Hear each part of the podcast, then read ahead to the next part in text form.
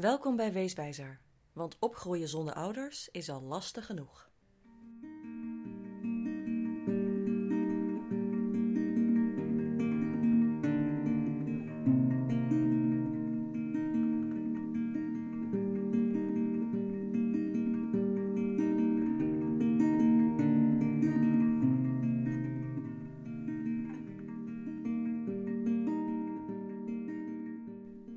Bij de eerste aflevering van de Weeswijzer podcast. Ik ben Janneke en ik startte in 2007 Weeswijzer, een initiatief voor en over weeskinderen in Nederland. Er zijn ongeveer 34.000 kinderen die zonder een of beide ouders hun leven moeten leiden. Ja, allereerst, weeskinderen zijn niet zielig, maar ze hebben wel alle support en empowerment nodig die we ze kunnen bieden, zodat ze een goed leven op kunnen bouwen. Bij het woord weeskind heb je misschien een specifieke associatie. Misschien denk je aan een eh, kind in een ontwikkelingsland. Uh, of misschien denk je aan uh, helden zoals Harry Potter of Batman. of de grote klassieke verhalen van Charles Dickens. Maar de realiteit is, het zijn kinderen zoals je ze in je eigen stad, je eigen buurt en je eigen school ziet. Ze zijn kinderen als ieder ander, maar met een verhaal dat nooit meer teruggedraaid kan worden. Voor hen is er geen weg terug. En weet je wat er nu zo anders is aan weeskinderen in westerse landen, en dus ook in Nederland? Ze zien er precies hetzelfde uit als ieder ander. Dat is aan de ene kant heel fijn, want dan val je niet op als zijnde weeskind. Maar het lastige is ook dat je dus niet opvalt als zijnde weeskind. Natuurlijk is het nooit fijn om op te vallen om een bepaalde tekortkoming of een bepaalde kwetsbaarheid. helemaal als je jong bent. Stel je voor, je bent 14 jaar en je zit op een middelbare school en uh, ja, iedereen weet dat middelbare scholen soms een beetje een jungle kunnen zijn, sociaal. En tegenwoordig is iedereen ook heel erg bezig met uh, hoe alles eruit ziet. Wat het imago is, of je Instagram-feed wel uh, tof genoeg is. Dan is het best moeilijk als je eigenlijk met een bepaalde kwetsbaarheid in je leven leeft. Met, en ook met een groot verlies, wat je iedere dag met je meedraagt. En in deze wereld moet je dan functioneren. Dat valt niet mee. Aan de andere kant is het fijn dat je, uh, omdat je er niet altijd uitziet, uh, in principe ook gewoon kan opgaan in de, in de massa. En dat maakt het ook iets makkelijker om tussen aanhalingstekens normaal te zijn, whatever that means. De allerbelangrijkste bron van bevestiging en onvoorwaardelijkheid is weggevallen in het leven van een weeskind. Die ouders komen nooit meer terug. Misschien waren ze ziek, misschien was het een ongeluk, maar hoe dan ook, een weeskind heeft een weg af te leggen uh, voor de rest van zijn leven, maar de eerste jaren zijn natuurlijk uh, het meest intensief in eerste instantie, naar een um, vol leven, wat helemaal het leven waard is. En dat um, is heel lastig als je dat in je eentje moet doen. Uh, in mijn TEDx-talk Helping the Invisible deelde ik drie dingen die weeskinderen nodig hebben en die jij en ik kunnen bieden in verschillende vormen. Noticing, facilitating en empowering. Dus opmerken, faciliteren en, nou ja, empoweren. Iemand in zijn kracht zetten. Hen leren zien, hen leren herkennen. En hen op korte termijn en ook voor korte termijn faciliteren naar uh, een betere uitkomst. En voor de lange termijn empoweren. Door naast hen te staan op gelijkwaardige basis. Eigenlijk is het, het allerbelangrijkste wat je als weeskind nodig hebt: een betrouwbare bondgenoot. Een betrouwbare volwassene die waarschijnlijk ook niet alles weet, maar in ieder geval samen met jou wil kijken wat er nodig is. Ja, en wie ben ik om het hier nou over te hebben? Toen ik veertien was, verloor ik mijn beide ouders, vijf maanden na elkaar. Mijn vader had een hartinfarct. Hij was 64 jaar en hij leefde niet heel erg gezond, uh, maar hij werkte ook heel hard. En hij was al jarenlang hartpatiënt. Ze waren ongeveer 2,5 jaar uit elkaar. Uh, hij had dus op dat moment zijn vierde hartinfarct. En rond die tijd kwamen we erachter dat mijn moeder kanker had en na vijf maanden was ook zij overleden. Dus ik was veertien en wees. Mijn zus en ik uh, zijn niet uh, opgevangen door onze familie. Er werd van ons verwacht dat we het zelf zouden opvangen. En we kregen dan ook heel vaak te horen dat we het zo goed deden. Niet dat mensen wisten hoe goed we het deden, want wij waren nogal bezig met uh, het vooral laten zien dat we het goed deden. Omdat de wereld ons niet opving. En als jij het niet redt in je eentje, of in dit geval tijdelijk met z'n tweeën, wie dan wel? En dat was de harde werkelijkheid waar wij, waar wij mee te maken hadden. En ik weet dat dat voor heel veel andere jongeren ook geldt. Kijk, natuurlijk zijn er ook weeskinderen of jongeren die hun ouders zijn verloren, die liefdevol en fijn worden opgevangen door hun uh, door vrienden of door een goed pleeggezin, uh, of de vrienden van ouders of door uh, pleegouders of familieleden. En dat is ook heel goed als dat een goede klik is. Maar dat gebeurt lang niet altijd. En ook als het wel gebeurt, ook dan heb je een goede bondgenoot nodig. Want ja, je kan niet zomaar van iedereen verwachten dat ze precies weten wat je nodig hebt. Dat valt ook gewoon niet mee. En als je zelf pleegouder zou willen worden, of als je een, een weeskind kent, dan is het ook gewoon heel moeilijk om te verzinnen wat er nou nodig is en wat je dan kan doen en wat je dan vooral niet moet doen. En juist daarom ben ik in 2007 Weeswijzer begonnen. Omdat het belangrijk is om um, samen de weg af te leggen en de tools en informatie en de handreikingen te krijgen voor het leven van een prettiger leven na het overlijden van je ouders.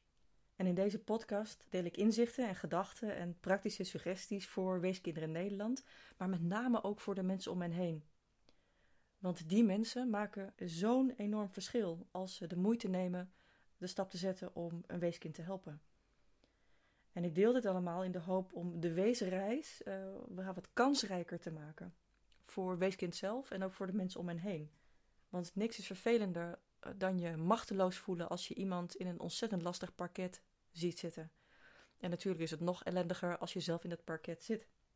Ik maak hem ook met name dus voor de mensen om hen heen. Want die omgeving, de betrouwbare mensen, uh, die maken het verschil. En het kan maar zo zijn dat jij dit bent.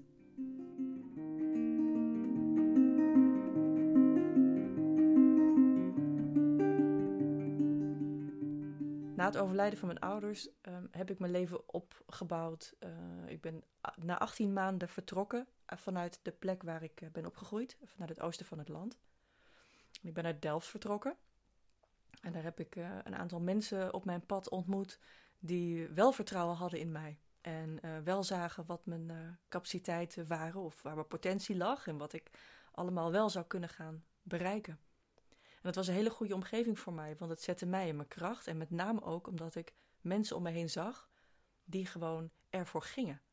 Uh, niet alleen voor mij, maar, uh, dat, maar met name voor, voor zichzelf, maar daarmee een heel erg sterk voorbeeld gaven. En lieten zien, uh, dus door een voorbeeldgedrag, wat er allemaal mogelijk was. En dat was een hele grote eye-opener voor mij, want toen ik um, wees werd en toen um, ik al die mensen al, allemaal die dingen zag doen. Hè, zoals uh, studiereizen naar uh, New York en stages in Egypte. En nieuwe banen in Kuala Lumpur. En allemaal dingen die mensen vanuit de TU Delft doen. Toen dacht ik, wie denken wel dat ze zijn? Wie denken ze wel dat, dat ze dat allemaal maar gewoon kunnen doen? Dat het allemaal maar zo in hun schoot wordt geworpen? Of dat, dat al die kansen maar gewoon voor hen liggen? En die gedachte hoor ik heel veel weeskinderen zeggen. En die gedachte maakt ook dat je uh, niet zomaar denkt dat alle mogelijkheden er voor jou zijn. Omdat het er vaak dan meer voor andere mensen is. Hè? Die mensen die wel ouders hebben en uh, faciliteiten om, om dingen uh, te doen. En dat heb ik echt moeten leren om die ehm, gedachtesprong te maken van denken uit eh, tekort. Van ja, ik ben mijn ouders verloren en mijn familie zorgt niet voor mij en, enzovoort.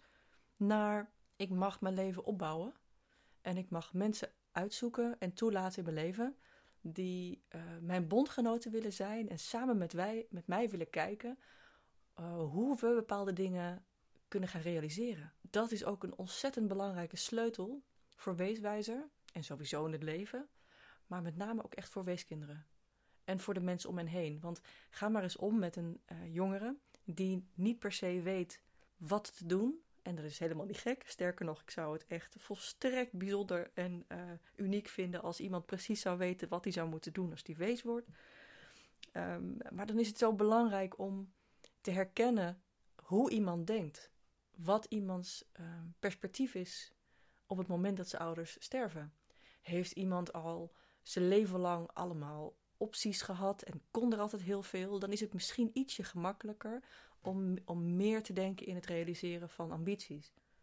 Maar als dat er niet was en je bent een paar keer teleurgesteld of uh, verlaten, uh, dan is dat moeilijker. Maar dat neemt niet weg dat het wel kan.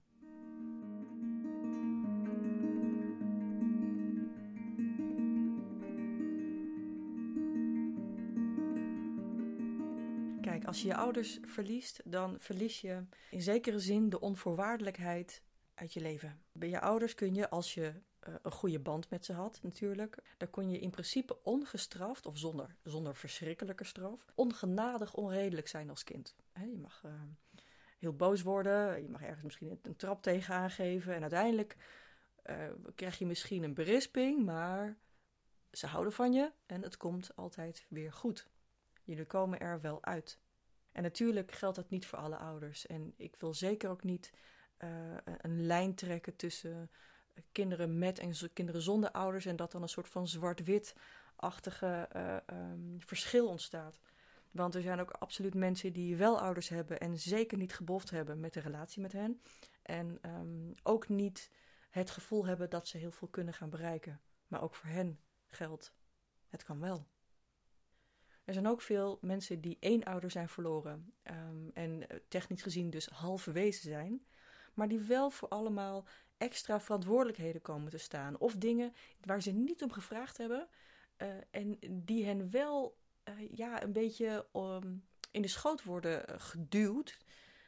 ik ken een voorbeeld van iemand die, um, wiens vader was overleden toen hij negen was. Zijn moeder was nou, heel depressief en kon de boel niet zo goed meer bolwerken. En die vroeg toen haar negenjarige zoon om acceptgirokaarten, zeg maar geldoverschrijvingsformulieren, in te vullen voor de bank. Omdat, we, omdat toen hadden ze nog geen, uh, geen internetbankieren. Uh, en de, toen, moest, toen moest de zoon van negen de betalingen doen van de vaste lasten. Van de huur van het huis of van de hypotheek of wat het ook was. En dat is een last waar je als kind niet mee belast moet worden. Uh, dat is niet iets wat, wat past bij je rol als negenjarig kind. Maar dat zijn dus ook dingen die je, je heel machteloos kunnen laten voelen of een heel zorgelijke bagage meegeven op een tijd in je leven, dat je daar nog helemaal niet aan toe bent. En vaak zie je dat, dat bij weeskinderen uh, er een verschil is tussen de realiteit waar ze mee te maken hebben en aan de andere kant de hele onredelijkheid van het verwachten dat een kind dat maar dan zou moeten kunnen. En, uh, en dat gebeurt best vaak. Ja, en ik denk dat praktische oplossingen, uh, praktische informatie, handreikingen heel nuttig zijn. Uh, natuurlijk ook voor die weeskinderen die heel onterecht veel dingen zelf moeten doen. Maar met name ook voor de mensen om hen heen. Om inzicht te geven in waar die kinderen zelf voor staan. En waar ze hulp bij nodig hebben. En wat ook heel um, tricky is bij weeskinderen, is dat, ze, um, is dat veel van hen, niet allemaal uiteraard, maar dat een groot aantal van hen niet makkelijk om hulp vraagt. Want als je je ouders bent verloren, dan ben jij eigenlijk nou ja, de eerste generatie in je familie. En dan ben jij degene die het moet weten en die uh, eigenlijk in de overlevingsstand schiet. En dan is het moeilijk om hulp te vragen, want als je hulp vraagt, dan maak je je kwetsbaar. En als je kwetsbaar bent, is dat eigenlijk nog veel moeilijker om je kwetsbaar te tonen dan dat je eigenlijk wel wat kunt verliezen. Maar als je al verloren hebt, dan is het moeilijk om, dat, uh, om jezelf daarin nog kwetsbaarder te maken. Dus vaak ontstaat er een situatie waarin een weeskind um, ja, meer hulp nodig heeft, maar dat niet zo goed durft te vragen of juist soms heel erg stoer overkomt. Maar juist dan kun je er doorheen prikken. Dat is soms niet makkelijk en soms ook helemaal niet leuk. Soms ziet dat er ook helemaal niet, uh, niet zo tof uit. Maar het loont zo de moeite. En ja, ik kan je zeggen dat de mensen die uh, toen ik tiener was en puber en vertrouwen hadden in wat ik kon en me daarin uh, op een hele positieve manier stimuleerden, het verschil hebben gemaakt. En sommige mensen die hebben dat maar drie maanden gedaan, bijvoorbeeld. Maar die hebben wel echt een gigantisch verschil gemaakt. En hebben bij mij voor gezorgd dat ik me ging aanmelden voor de kunstacademie. En dat ik me gaan studeren en dat ik voor goede banen ging. En later ondernemer werd. En dat, is, dat, dat komt doordat mensen laten zien dat ze vertrouwen hebben in wat je kan. En dat ze, wat nog belangrijker is in mijn beeld, dat ze zien dat je een waardevol mens bent waar alles in zit wat er nodig is en dat het er alleen maar uit hoeft te komen. Maar dat kan alleen als je een betrouwbare volwassene naast je hebt staan. En die kun jij zijn. Ja, bij een weeskind, uh, daar valt het uh, belangrijkste deel van het vangnet, ja, je ouders, uh, weg. Het goede nieuws is, want dat is er ook, dat is het vangnet wel opgebouwd kan worden. Niet helemaal hersteld wat het was, maar in een nieuwe vorm. Met liefst een aantal vertrouwde, nogmaals betrouwbare volwassenen in hun leven. En uiteindelijk als dat goed wordt ingericht, dan worden die kinderen zelf de meest betrouwbare, sterke en volle volwassenen in hun eigen leven. En dat is een reis, dat is een weesreis. Daar heb je veel mijlpalen voor. En dat is een hele grillige reis, want je weet nooit precies welke mijlpalen je zult maken. Maar je weet sowieso wel dat je um, bepaalde mijlpalen in het leven die andere mensen ook hebben, ook gaat tegenkomen. En die zien er dan vaak wat anders uit. Zoals je eindexamen. Dat vier dan uh, op een andere manier uh, dan met je ouders. Maar het wil niet zeggen dat het alle glans van de mooie momenten in je leven afneemt. Dat is belangrijk om te weten voor weeskinderen en het is belangrijk te weten voor de mensen om hen heen. Je kan als weeskind een compleet, goed, waardevol, sterk leven leiden. En Weeswijzer draagt daar een steentje aan bij. Ik hoop dat je hier iets aan had en uh, wie weet luister je de volgende keer weer. Dag!